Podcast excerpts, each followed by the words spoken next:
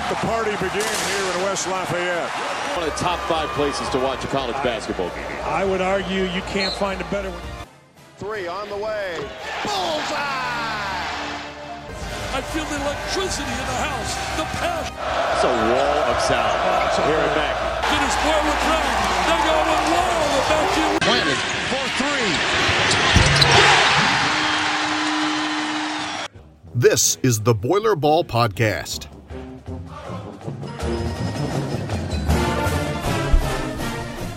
Welcome to the Purdue Basketball Podcast. I'm Elliot Bloom, joined by the voice of the Boilermakers, Rob Blackman. It's episode 90 here on the podcast, and after a lengthy break, we are back uh, doing a series of tapings here. And uh, as always, we always talk to our outgoing seniors.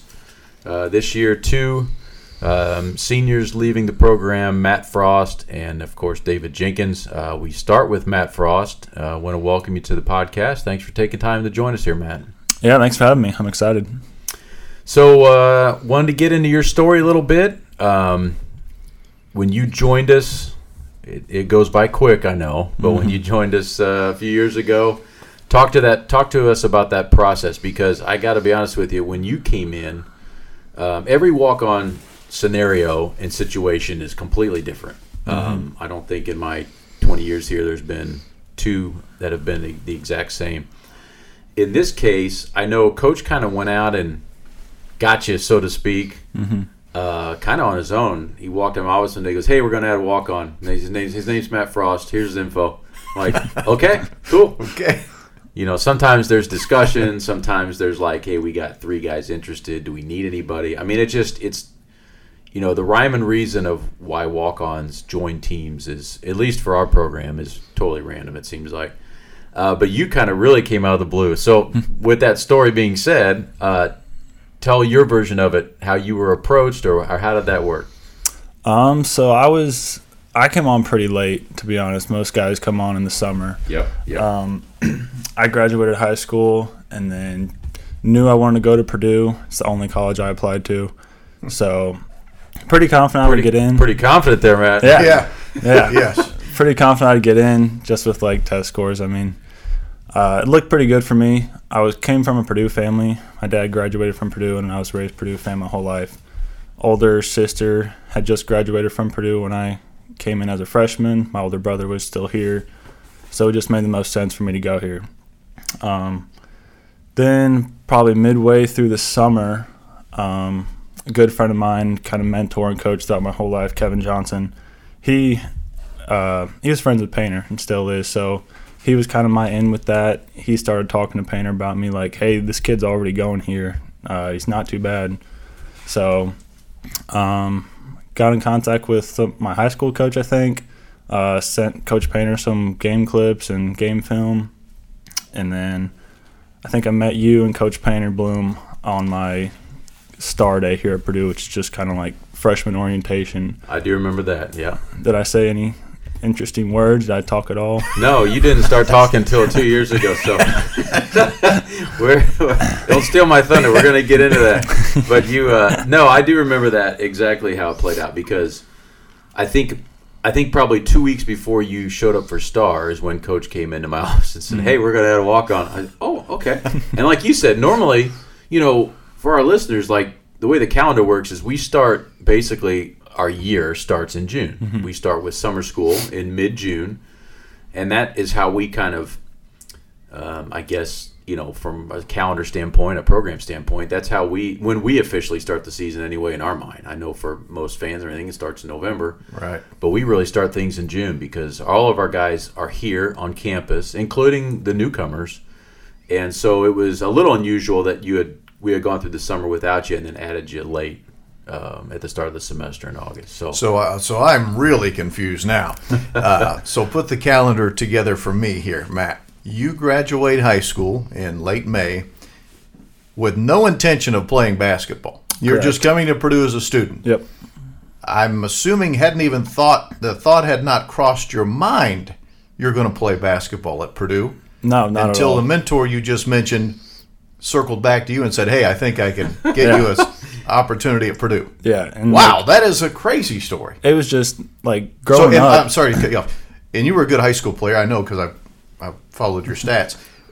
But you weren't thinking about playing at some Division three or a junior college. You're Purdue all the way. Going to be a student. This will be great. Maybe I'll join a frat. Uh, next thing you know, hey, you want to try out for the basketball team? Sure. Yeah, like I thought about kind of going to a smaller school. I had visits to Anderson and Rose Hulman, and they're both good visits. But in the long run, like there was going to be more money to go there and play basketball than it would to be Sure. Yeah. Yeah. come Right, here or not. right. So uh, I had kind of given up on basketball long term once I graduated high school, and uh, was just fine with being a student, maybe playing intramurals, and that would be fun too. But for the most part, like yeah, it just didn't really cross my mind. And then my mentor Kevin Johnson was like, "Hey, I'm I can talk to Painter about this if you want." I'm like, "Seriously?" and so I got the ball rolling. And like growing up, I wanted to play at Purdue when I was like real little. Yeah. And then as I got older and realized like maybe I don't have that kind of talent or that kind of ability, um, kind of towards the end of high school, I realized that I'm like, well, oh well, but I'm still going to finish out my career in high school, um, see where it takes me. But I just kind of gave up on it. So once I got the, once I started talking to Kevin Johnson about playing here at Purdue, it was like, it's not going to happen. It's, it would be a dream come true if it did. Like it would be surreal. There's no way that it would really happen. So Wow. And I do remember, I think one of the reasons that Coach wanted to add someone at that particular point was we had gone through the summer, and you know, walk-ons are important for a ton of reasons, but in practice, to have extra bodies to be able, you know, your starters can't be doing all the reps all the time, and so there's a lot of need for. Uh, for the for one of the main jobs of the walk-ons is just at practice every day, getting guys ready for games, and um, he was like, I just feel like we're one guy short. I'd like to add somebody. So, yeah, there we go. And so then you came in, we had that meeting, and then I remember it was a little strange because you were living on a, in a dorm. Which dorm? Tarkington. Yeah, you were in Tark, and normally all of our guys are kind of together. And you were kind of on an island, so to speak, Yeah. because of the situation over in Tarkington there. Um, which now that I'm thinking about it, would you get your application in late or something? Because Tarkington's always one of those ones where like, oh boy, no air conditioning. I don't know. It was tough. I mean, I remember we were right across the street from the track, and I would get woken up every morning at like 6 a.m. from ROTC doing like laps and running and yelling and everything. And and you have to have your window open, or you're Yeah. going to bake. exactly. wow, I was in Wiley, so I uh, I can relate. Of course, back then, I don't think many of them were had air conditioning. Now, I think there's they're, they're down to like three that don't have air. Yeah. So that's a that's rough going over there in Tark. Uh, but at least it's close to Mackey. You could get here. Yeah. So let me ask you this: If you took, like Rob said, you weren't prepared to play college basketball. So like when you had when you came in, met with coach, talked to me, and coach said, "Let's do this." Did you have a little bit of a freak out moment? Like, were you in shape? Had you like, do I need to get yeah, yeah, shape? yeah. Like, Should I was start shooting, Did you dribbling? did you move to the mountains and go through you know snow drifts like Rocky to like get prepared? I should have. I mean, I remember I came up to watch a practice once, and like that practice was just surreal. Like I couldn't believe that was Purdue basketball that I was watching. But then after I got to meet some of the guys, and Tommy Luce and Jared Wulbrun, who were walk-ons at the time, uh, came over and like introduced themselves and were like, "Yeah, we got to run a 5:30 mile on this day." I'm like, "Are you kidding?" and so then I started getting in shape and running on my own and doing a little more workouts, but.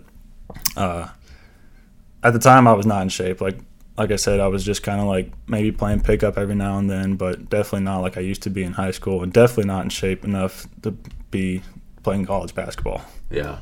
I do remember the start of it. We had our first practice. And I think then the calendar had changed by then. We were we were starting practice about the end of September.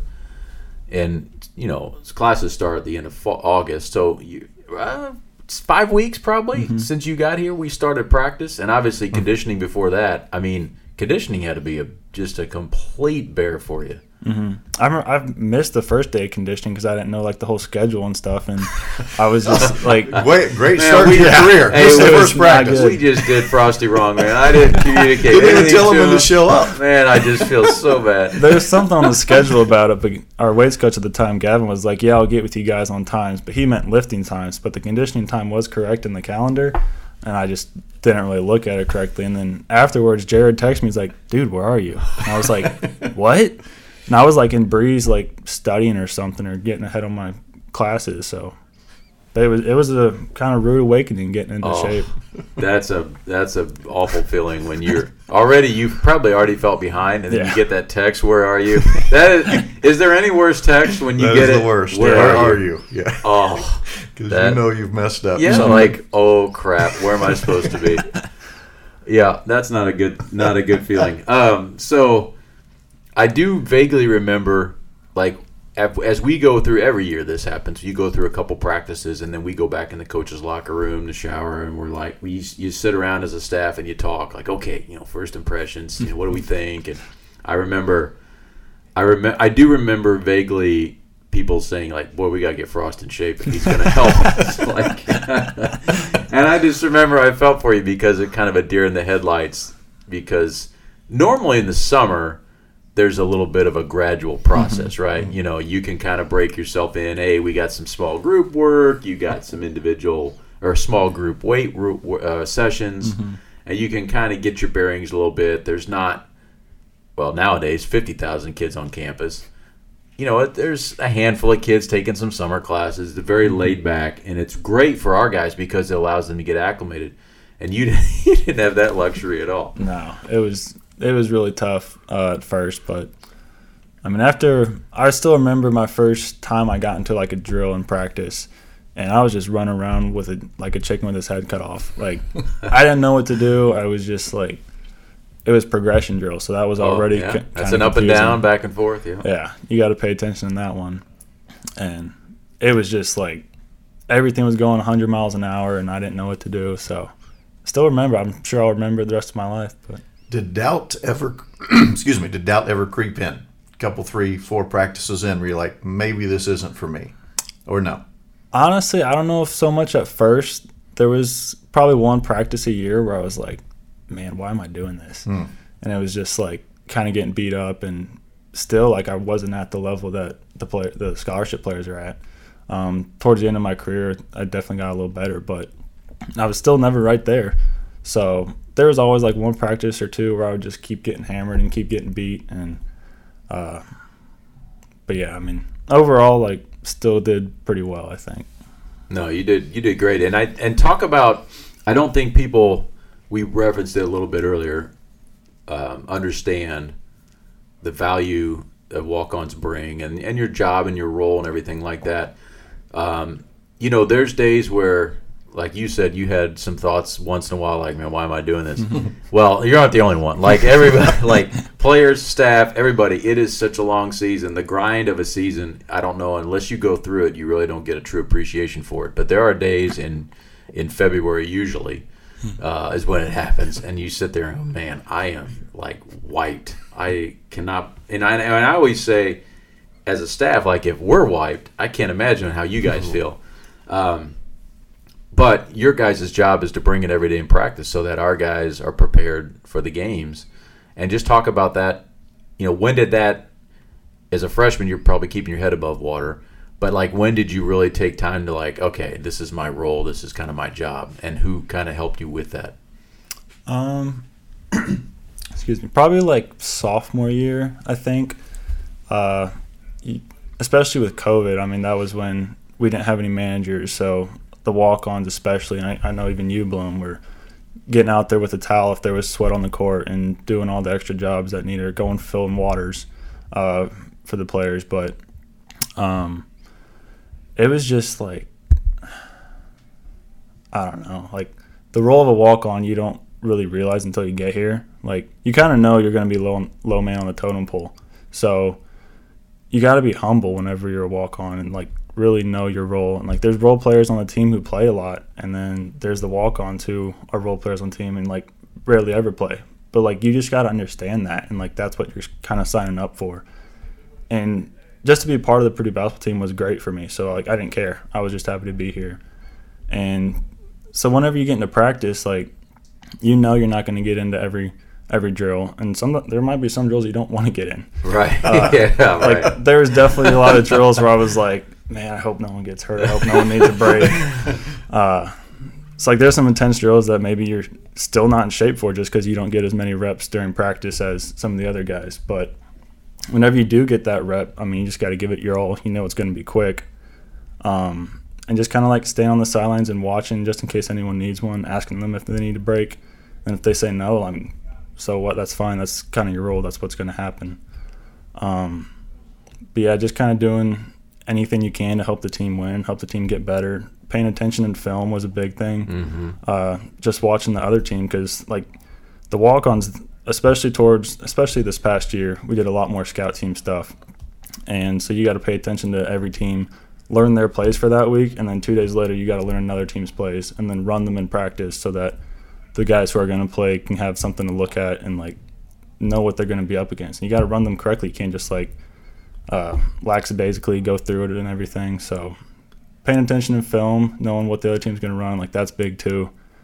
And then you also got to know like all of our plays, and we have a ton, as everyone knows. So um, it's just it's a lot to take in throughout the whole season. I mean, there's never just really one down part, but uh, just understanding like what you're there for is really important.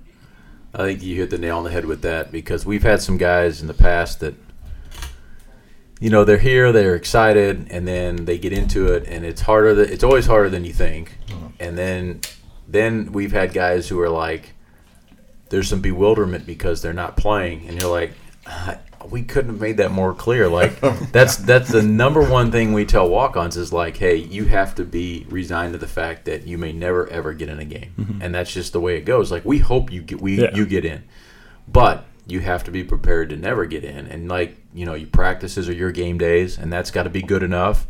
And it's hard, like because at the end of the day, you want like a payoff for your hard work, whether that's in real life or in this mm-hmm. case, you know, you want a payoff for all the weights you lift and all the time you put in, and your payoff is going out there and playing in front of fourteen thousand people, Yeah. and and you may not get that. So now the times you do get it, talk about mm-hmm. that. So do you remember the first time that you thought, "Holy crap, I might be checking into this game"? Like, do you, Yeah, was there a moment that you were like, "This might be happening here"? a little bit like the first exhibition game we had my freshman year i got in and i missed two free throws i remember that um, and then going throughout like the whole season there are games where like you're sitting on the bench the whole time so you're like i don't really want to go in but like it's the nerves leading up to it. Once you check in like all those nerves go away. And like it's still a little nerve wracking but like you get used to it pretty quick. But i do remember like the first time realizing i might go in this game and then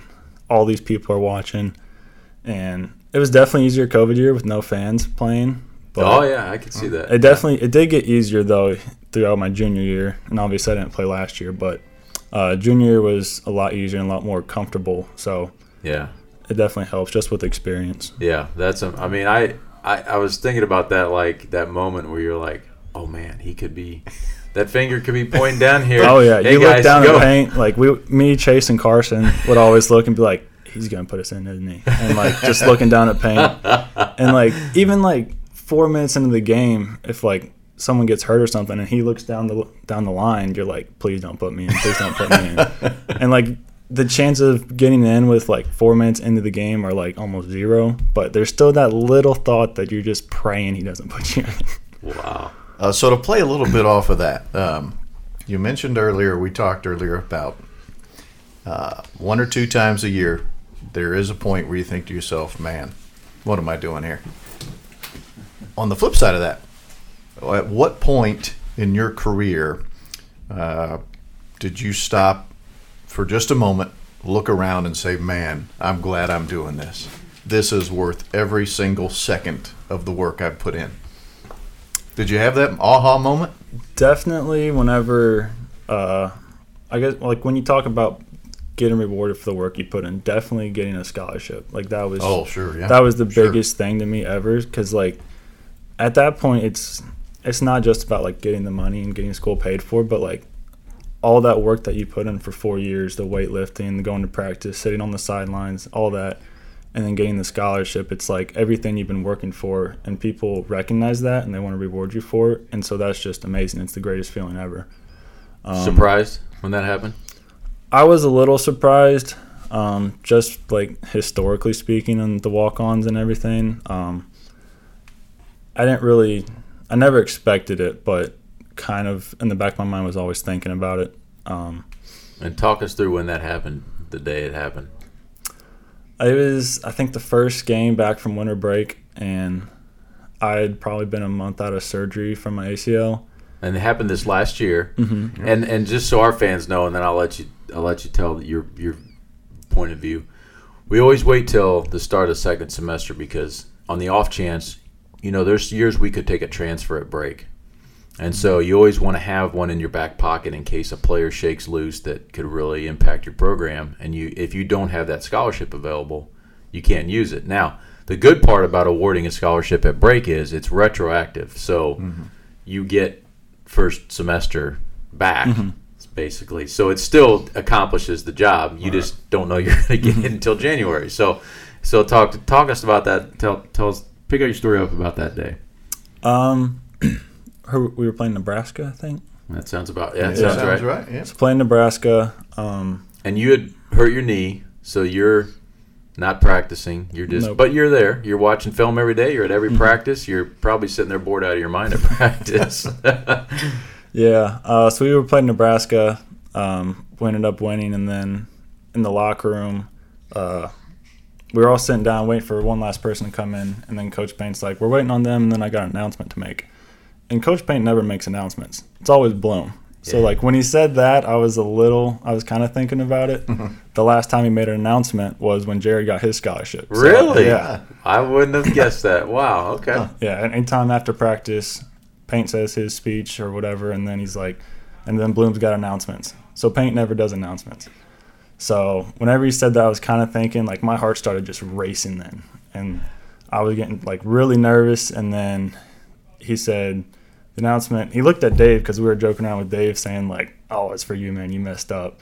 but so he's like, the announcement's for Frosty, and then we're going to put Frosty on scholarship. And then, like, my heart just sped up even more and like in that moment like all so many emotions i can't even describe Yeah, you got a little teary eyed. I remember that. oh yeah, definitely It was great. Like like seeing that was an awesome feeling because you could tell how much it meant to you. Mm-hmm. You know, for a variety for a variety of reasons. I mean, the financial a- element aside, like you said, it's just the reward Mm-hmm. for all the hard work. yeah it definitely is and like like i said before just like knowing that other people recognize the work that you put in because there's a lot of days where you put in work and no one even sees it um, even coming in on your own in the gym and shooting on the gun or getting an extra lift in on a day off like people don't really see that um, but just whenever you get the scholarship then you know that people have seen the work that you put in and people appreciate it too Your first call or text probably is more appropriate. Oh, yeah, was good to whom? Good question. See, that's kind of interesting because my family actually wasn't here. They were on a trip to San Diego to see my sister. So I was gonna try and keep it like a secret and not tell them because I want to. I want to tell them in person. It was all over social media. I know. uh, and then to be honest, even my girlfriend, who uh, we've been together for almost over four years now, she was going to take the MCAT the next morning. So she had already gone to bed. I didn't want to tell her. so I don't even remember if I really texted anybody. And then, Your girlfriend was excited because you could finally pay for dinner. oh yeah, yeah. But then her, it got posted on social media. Her roommate said something out in their apartment, and then she heard it because she wasn't actually asleep yet. Um, and then she called me and was like, "Did you get a scholarship?" I'm like, "Oh yeah, I did." ah, So I like, got in trouble. yeah. And then my brother called me as well. Um, so then once it was on social media, I called my mom and my younger sister, older sister, who was in San Diego, and her husband, because they had landed before my dad, I think. And uh, I told them and like immediately just broke down crying. Um, even on FaceTime and like it was just surreal to be able to tell them that and like that's kind of why I wanted to tell them in person because like at that time I just wanted someone to like hug when I told them Yeah. and just like Yeah. cry.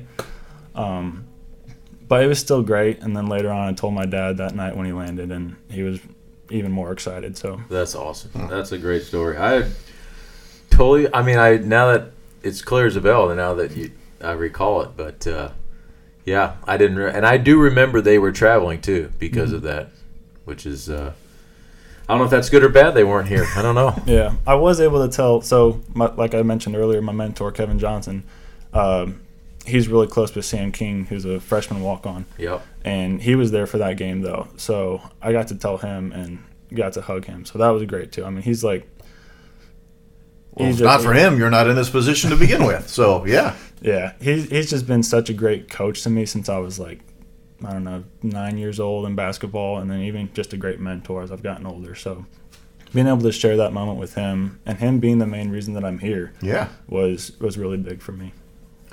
Talk to us this year. Um, y- uh, you got injured and um, just a. It's so tough when you guys go down. Any of any of you, um, and just felt for you immediately. But how tough was that, especially being your senior year?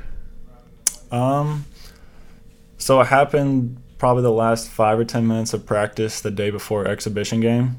So that was kind of tough, almost comical now, I guess. But um, jumped up for a rebound, landed on my knee wrong. I immediately felt a pop, and I've never broken anything. I've sprained an ankle before, but never broken anything, torn anything. But I was like, the first thought was ACL. Yeah, I think you even said something to Chad, didn't you, our trainer? maybe he was. I mean, you, the way you, the, I just remember the way you described it to him. He, as as he got you out off the court, he looked at me like, uh, "This isn't good," because the way you described it. Yeah. he was whenever I went in the training room there was like luckily enough there was like another knee doctor already in there looking at someone else, but he like moved my knee around and looked at it and told Chad like it's probably ACL. And he told me like we're not really sure, we're gonna get an MRI just to like clarify and be sure, but he told Chad it was pretty probably ACL, like ninety percent sure, and then Chad told me and like I kind of knew that's what it was going to be, but didn't really want to accept it Yeah, at the time. And then later on that night, I told my parents that since it's the exhibition game, there's always that thought for a walk on, like we're probably going to play tonight. yeah, no doubt. So I told my parents like I probably won't be playing tomorrow, and there's a really good chance I tore my ACL and just broke down crying. Ugh. Um, because it was hard, but like obviously senior year, um, knowing you're gonna play some, so not really wanting to accept that your career's over. right. Like that was the part that really got to me. And like as I got older, it's like part of me was a little burnt out, so I was like kind of looking forward to being done. But once it actually happens, like that's completely different. And once you realize that your career is actually done, then it really gets to you. And then Yeah, well, it's not your own choosing either. Yeah, exactly. Yeah. Um, so then I got the MRI that night actually, but didn't get the results back till the next morning. But at the, once I got the results back and talked to the doctor here, um, I had kind of already accepted it. So I was like, well, like I can't do anything about it now. I mean, I'm still gonna be a part of the team. I'm still gonna do whatever I can to, and like cheer them on every game. Go to all the practices, all the games, and all the film sessions. Like whatever it took to still be a part of the team. And I'm very glad that I still did that and never really checked out. Yeah, no, you were great. In fact, I remember early on after that, we were having film session. I look back and, you know, there you are, like nothing had happened. You were on crutches at the time and that kind of thing. But, um, you know, that, and I did, I did feel for you as those practices drag on and on. And then there's, there's Frosty sitting there at scores table just Thinking, what he's, am I doing? he's trying to be engaged, but boy, it's tough over there sometimes when those, uh, especially those dog days and everything like that. But, but, uh, but yeah, you you stuck with us and talk about how because knowing how you are wired, you want to help the team. Now you can't physically be out there between the lines helping the team. So, was there a was there a moment or anything where you thought, okay, now what can I do here to kind of pull my weight or whatever that might whatever whatever phrase you want to use for that? Not really. I mean, like I was, I couldn't really walk normally until probably a month or well, yeah, a month and a half probably after the surgery. So there really wasn't anything I could really do. Even I just had to sit there. Yeah, you couldn't Um, help with bags or anything. Exactly. like whenever we were like before I tore my ACL, like that was always something kind of walk-ons did, especially with COVID, um, not having managers. But we would always just help out any way we could and just like grab a bag from the bus and take it in the arena if that's what was needed. But not being able to do that for a while was kind of tough. I mean, I just had to watch someone else get it when like normally that's something I would do, and that was kind of like my job as I saw it. Um, but once I was able to like move around a little, bit, a little bit more, then I was able to like help out some whenever I could. So, and then even if it wasn't like physical, I mean, I was always there in the games, like especially for the walk-ons whenever they got in and they scored. Like I was the first one out of my seat because like those Yeah. are some of my mm-hmm. like best friends. Those on the are your team. guys, yeah. Those are my guys, and those are like. I'm glad that I wasn't jealous of them scoring and that I could really cheer them on like truthfully because they were good dudes. So like they weren't cocky or anything, and it wasn't like, oh wow, he shouldn't be in there or anything like that. Like they're good dudes. So seeing them succeed was great for me, and being able to cheer them on was also just something that uh, really meant a lot to me. So Yeah, Yeah. that's awesome. All right, so I see you guys down there on the end of the bench during games. I've always, I part of me always wants to like, man, I wish I sat down there. Like, I want to know what goes on down there, because sometimes we'll like, you know, probably four or five times a year, we're watching film as a team, and somebody may have a, a reaction right on the end of the bench, and like mm-hmm. sometimes it's it catches a coach's eye or something, and in the middle of film session, like you know, we'll talk about like the execution of the play, you know, and then okay, we show that, and then like coach or somebody else may drop in and like, yeah, and like look at look at my guy down there at the end of the bench, he liked it too, and then like every, you know, and then it's rewound and everybody laughs and you know stuff like that. So, are there any like memorable moments, end of the bench memorable moments over the years? maybe not one Good or bad. specifically. uh, yeah. we always like to make jokes about maybe some guy on the other team they're shooting for him. Yeah. We'll always just make fun of them. Um, this past year, we really got into air balls whenever the other team shot an air ball. There's a really funny clip from the Rutgers game in the Big Ten tournament. I forget who it was, but they shot an air ball in the corner. And then our, like the last four or five guys on the bench just put our hands on our head and ju- we're just like dumbfounded that he shot that. And his shot form was terrible. Like, I'm sorry, but it was like a curveball going through the air. And so there's like things like that. There was one picture that my local newspaper used for a story about me. And I remember the picture and the joke that was made, and it was kind of like a inappropriate joke, but the fact that they got that on picture and using the paper was really funny because I know the story to it, but nobody yeah, else so there are like five of you that know the story. Yeah. that's pretty funny. I do remember uh, this year, and I can't remember which player it was, but I just remember going back up the floor. He turned and looked at the end of the bench at somebody, and I was like, and then at the one of the timeouts, I went down there. I was like, I was talking to one of you guys. I go, all right, who said something to my guy? and they were like, I think it was Sam. I think Sam said something. And, and I said, Sam, don't poke the bear and get that guy going because then you're responsible. It may have been him, and I, I would tell him too. He would say something to the person like, "No, don't say that because that's exactly what they need." And if it turns around on us, then you look really stupid. Well, and now it's a thing where you know if somebody at the bench, if you make any kind of motion to the bench, I mean, Brandon Newman got teed up this year. Yes, yes. I forget where. Um, Miami. Yeah, turned and looked at the bench and got teed up, and uh, so anyway, there's that that stuff happens. So uh, talk about real quick COVID. How bad was that to go through that year? It was awful. I mean, maybe the worst part was getting tested every day, and you got to fit that into your routine again. Um, It just seems surreal looking back. it does, especially like not having fans in the gym because like after a while you got used to it, but now thinking about it, like you could hear a pin drop at moments. So like thinking about it then and like like you said, it's just surreal. It's like ten years ago or something, but um, it was rough not having like a lot of a lot of managers to do things and like we did some of the walk-ons would stay after and rebound for some of the players if they wanted to get extra shots up um, just kind of like pulling our weight even more and then once again doing anything we could do to help out and then also just some of it just didn't make sense like spacing out on for like Right. training table Right. when we're all like playing together and everything Right. like it was just crazy and i'd always joke around with chad and he's like i don't know like i'm just doing what i'm told Yeah. i'm like why do we have to do this and he's like that's what they said you gotta do it How about when uh, wasn't when we were getting ready to go to Florida? Didn't you test? Didn't you pop false positive? I did.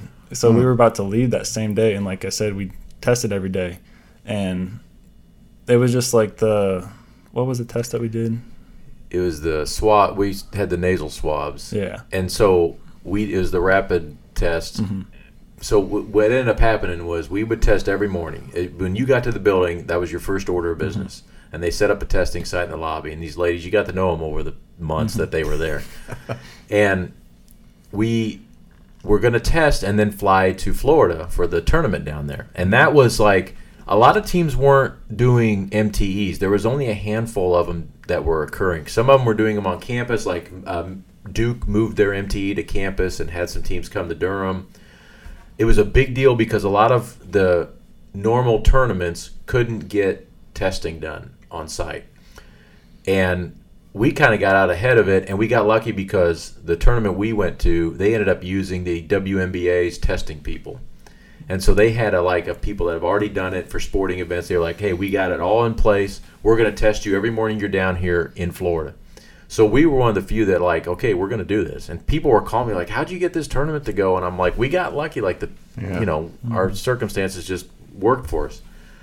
But we also knew that if somebody popped on the trip, they were going to have to be in a car ride home, mm-hmm. and there was a service we hired to handle that.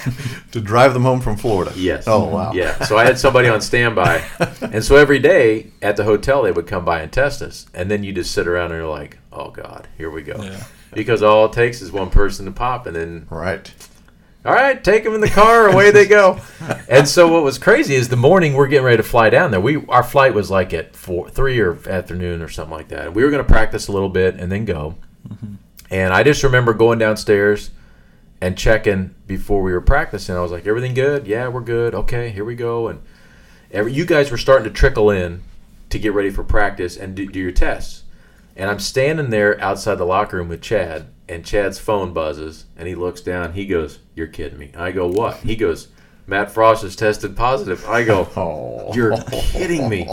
And now, like Chad and I are freaking out because mm-hmm. not only like, okay, who else is going to test po- pop positive and not be able to get on this trip, Yeah. but also too, who's maybe infected and is not going to pop until you get down to Florida. there. Yeah. Mm-hmm. So now we're like, holy crap, we're gonna have to use this car service.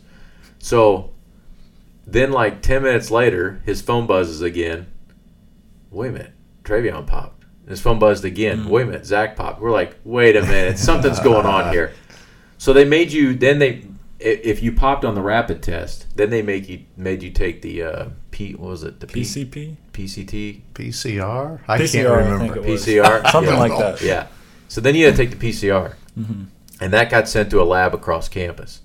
So we're now we have three samples going across campus, and Oh my gosh. some days campus didn't get that back to you for 48 hours. Oh. It just depended on how the lab was. Right. Right. So I had to call over there and be like, "Hey, look, I don't know who we need to like send some T-shirts to and, and grease the tracks here, but we're catching a flight in like four hours, and we need to figure this out because we're not going to get on a plane unless we really drill down."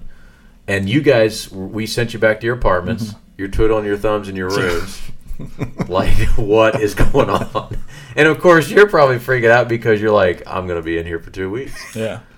And like that Uh, was the worst thing because COVID, we're all cooped up in our rooms and quarantined for like two or three weeks during the summer. And then this trip was going to be the first time you get to leave and like go away and like Mm. Yeah, see something yeah. new. So I was like, I was really excited for it and looking forward to it. But then you get that false positive and you're like, oh my gosh. Well, and then Ugh. and then we get the I get the phone call. All right, it, they're all they're all good. It's and so then we went back to the testers here, and we said, hey, we think there's something up, and so then they recalibrated the machines, and one of the machines up there had an issue, Ah. and so they figured it out, but. We were sweating bullets there for about four or five hours, and then we didn't. We canceled practice because we didn't have any big guys, and so now we're like, then we then you talk through all the scenarios. Well, is it better to just cancel practice because what if we practiced and we have three guys that are infected? Now we're all going to be, you know, all that stuff goes through Yeah. your mind. So we ended up just saying no to practice. So then everybody's just sitting around the arena re- ready to go over to the airport and get on this plane. And then finally we got we called you guys. We said, all right, we're leaving in 45 minutes. Get all your stuff and meet us out there. And we went and had the tournament. Mm-hmm. Man, I forgot I forgot that until we started. Uh, you were the first one. So now I'm intrigued. Would you was there a backup plan where you were going to go play the tournament, but just without any big guys?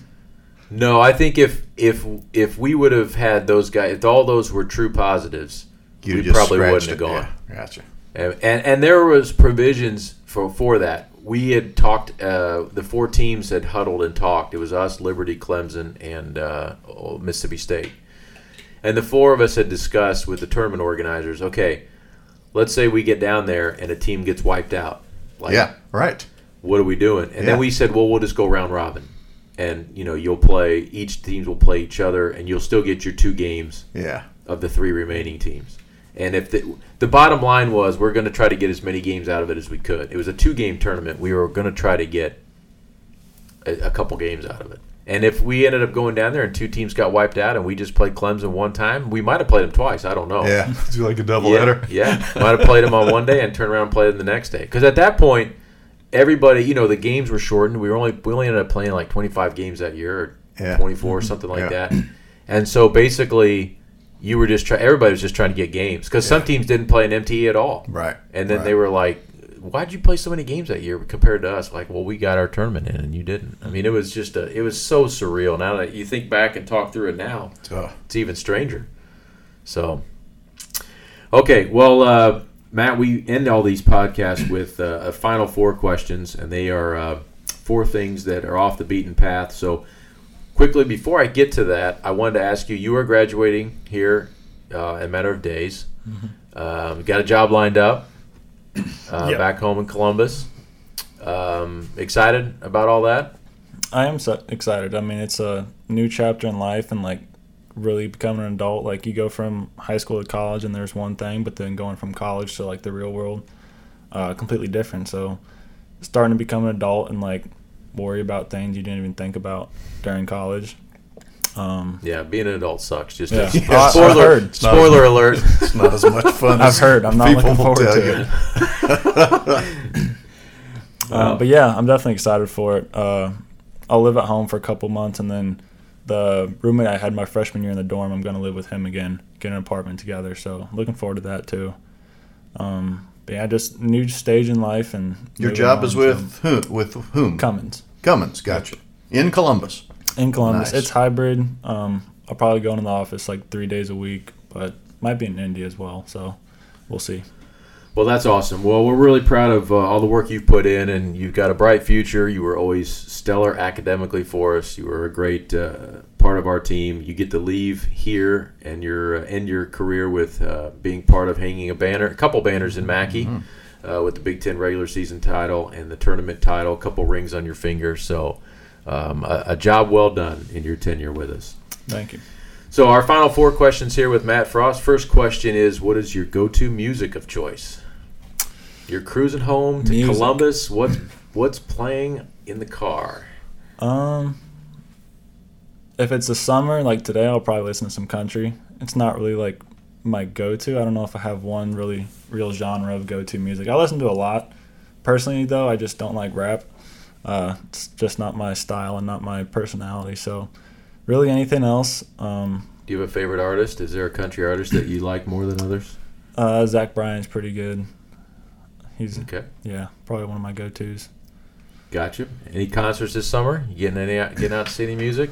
No, I'm not a big concert guy either. Like I like listening to the music on my own, but going to a concert with a bunch of other people and there's like thousands of people there, like and they're all jumping around, like I just want to listen to the music. I don't sometimes music is something you can watch, but most of the time it's just it's for the ears. See, Rob's in the mosh pit when he goes. Really? Uh, no, no. I'm, I'll go with you one time then. I'm the spoiled brat that will buy the suite so I can be up away from everyone else. That's what I Uh, would the do. VI, Mr. VIP. That's right. He's the guy that's he's the guy that cuts in line with the wristband on. and Yes. Gets all the merch ahead of you and gets the beers ahead of you. It's like, come on. Okay, question two here on the final four. What is your favorite book or maybe a good book you've recently read? Mm. Um, that's a good question. Um, I'll say one book that's uh kind of interesting for me that my brother-in-law uh kind of proposed to me. It's called The Meaning of Marriage. So, uh, going into the new chapter in life that'll probably pretty close to, in my future. So thinking about that is uh, something that's important to me. So reading books, I mean, I want to read some more books as I get older, and books are great. So uh, definitely recommend reading books if you're not a book person, even audiobooks. Um, So is this book like prepare you for what it's like? It's Or a you- biblical look on marriage. So for me, that's pretty. That's really important. And my brother-in-law has done a great job of getting me and even my brother into it, and really thinking about some things that'll be important to us later in life. That's awesome. Yep. The biggest thing is just agree, say yes, nod your head, That's right. and, uh, yeah. and you'll make it work. Yeah, Boy, that- yes. that's what I've learned. Yes, that Very sounds short book. Just a couple That of pages. sounds great. Learn how to say yes, dear. yes, I would like to do housework for the next ten hours straight. Yes, on my day off. yes, I would. I will cut the grass right now. Okay, question three here on the final four. If you could wave a wand and do any profession in the world starting tomorrow, what would it be? Um, something I looked into, and uh, before I really accepted the job at Cummins was a was medical device sales. I know uh, I talked to Ryan Klein. He works at a company called Stryker right now, doing the thing that I would like to do sometime in the future. So part I like about that job is I'm not a great salesperson, I don't think, but the devices kind of sell themselves in a way, and you're just there to help out with the with the doctor or the surgeon who's using it, and that's one thing that I like. Is just So they're being helpful to overpaid, is what you're saying. They're overpaid. Oh yeah, hundred percent. So Yeah, you're saying Ryan Klein is really an unnecessary on, part of Klein. that. Not Ryan Klein specifically, but the job in general. Oh, okay. So now you you mentioned a profession that's actually attainable. Most people, the mm-hmm. answer to this question Right. is like you know beyond their wildest dreams. So mm-hmm. is there anything like totally out there that you would like, you know, like movie star? Oh gosh, no. No, I, did, I I didn't think that. I'm a pretty realistic person, I think, and maybe like even later down the road, real estate investor. But that's not crazy or anything. I oh. thought, I actually thought you were going to say barista. Oh, Because aren't barista. you and Caleb first? Is it fair to say are the two coffee snobs on our team? I would say I'm way more of a coffee snob than him. I'm Even- getting oh, him even- into it. Okay, but- all right. Well, now you're let let's talk about Oh, you and love to. Caleb and your coffee your coffee uh, adventures. This could take a while. when we were boarding a flight to where Oh was my gosh, we don't need to talk. About Where was this one. to? I forget where it was from, but I know exactly what you're talking Okay, about. so Caleb has a little bit of a of a peanut allergy. Not a little bit. He has He has a a peanut allergy. um, and so you know, it's one of those things. Like I plan our meals, so I got to alert the hotels. Like, Mm-hmm. hey, you know, we we do have a guy with the peanut allergy, so they, you know, as they prepare the food and everything. Um, we are boarding the a flight to oh, I can't remember where we were going. It was later in the year, and uh, we get to the airport, and uh, you and Caleb come walking in. You have your coffees, no big deal. And all of a sudden, Caleb's like, "Hey," uh, goes to Chad, and Chad's like, "Hey, um, we might have a problem." I go, "What do you mean?" He said, "Well, Caleb's starting to get a little tingling feeling."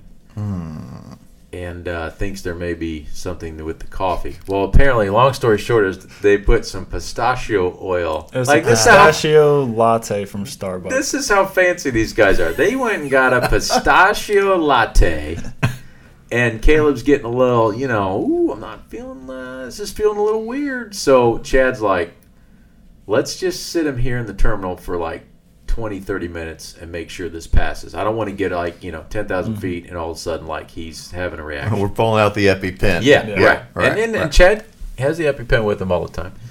So we sat there, and everybody gets on the plane, and then everybody starts like, "What are we doing? What are we doing? What are we doing?" And Chad and me and Caleb are still waiting in the terminal. I told everybody what was going on. The pilot's like, "Yeah, no problem. You're good. It's just, it's your plane. Let us know."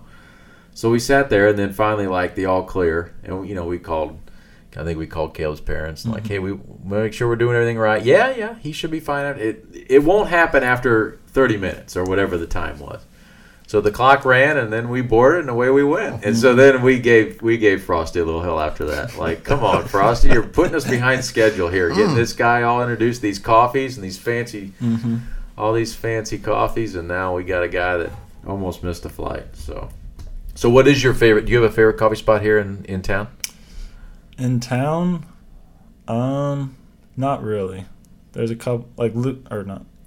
I was about to say the one but down in Columbus, but the one here probably Greyhouse. They have some pretty good coffee. They just opened a place called the Lobby downtown, and it's kind of like a coffee bar, but then they also have some good food and also cocktails. Which, as I've gotten older, I've kind of gotten into some cocktails. But ah, good for you. yeah.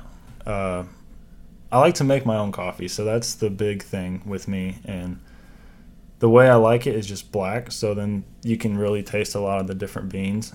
But the pistachio latte was kind of just like something at Starbucks. I don't like drinking. The only thing I get from Starbucks is a cold brew in the summer, and then Yeah. the, the occasional like latte in the winter. So I don't like their black coffee, to be honest. I'd much rather make my own. So for me, my favorite coffee would just be straight black, and then random different types of beans. that whole coffee world, you can fall down a rabbit hole there. and like my wife and I are really we we, we have coffee from her hometown. They send us beans and we hmm. grind our own and do that whole thing. But we've been to the the coffee house back there where you can get this fifteen dollar cup of coffee that is transfused through these pipes and heated at a certain you know to a perfect temperature to maximize this and that mm-hmm. and I don't understand it all. I have not gotten it, but yeah, you can go a lot of different ways with, Oh, yeah. in the coffee world. So, okay, final question here on the final four is: What is a little known fact or something no one knows about you? Mm. Little known fact, possibly could be when I was four, I hit a hole in one. What? I was it was a 67 yard par three in Gatlinburg, Tennessee. I was a decent golfer when I was young. Had a great long game, terrible short game, and then eventually quit to play baseball, and then quit bla- baseball to play basketball. But now I'm recently recently got some clubs and gonna get get back into golf. I don't know whether to applaud you or punch you in the face. you had a hole in one at four. Here I've been grinding Yeah, away exactly. my whole life. Never had one. Never had one. Holy it was luck, cow. I will say.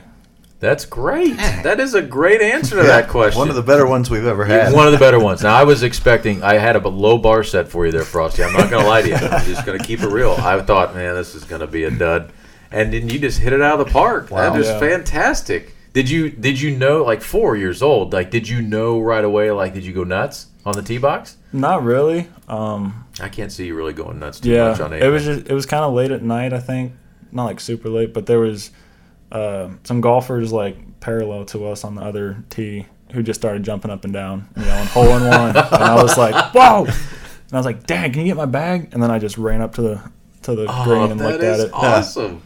That is so cool. Do you still have the ball? I do. Yep. Yeah, I got a little like number one Yeah? trophy Yeah. and just like sticks in the one. Sweet. That is awesome. That had to be tough at four to end up buying beers for everybody in the clubhouse. It was. Yeah, I tried. was- they wouldn't. That's really hard to do. I don't. I don't know how that would have got done. Wow, that is awesome. That is a great way to end one. this podcast, Good my man. That is great. Well, hey, congrats again. Um, great career for us. Um, uh, always part of the Boiler Ball family. Now you get to look forward to me wearing you out to come back to our alumni reunions and playing the alumni game and things like that. So, Oh yeah. uh, but appreciate you taking time here today. Uh, best of luck down the road with graduation and and uh, life in the real world. And uh, and and thanks again. Thank you. Thanks. Thanks for uh, having me on. All right, that was Matt Frost here, episode 90 on the podcast. Appreciate everybody listening. And until next time, be curious, be informed, and be well.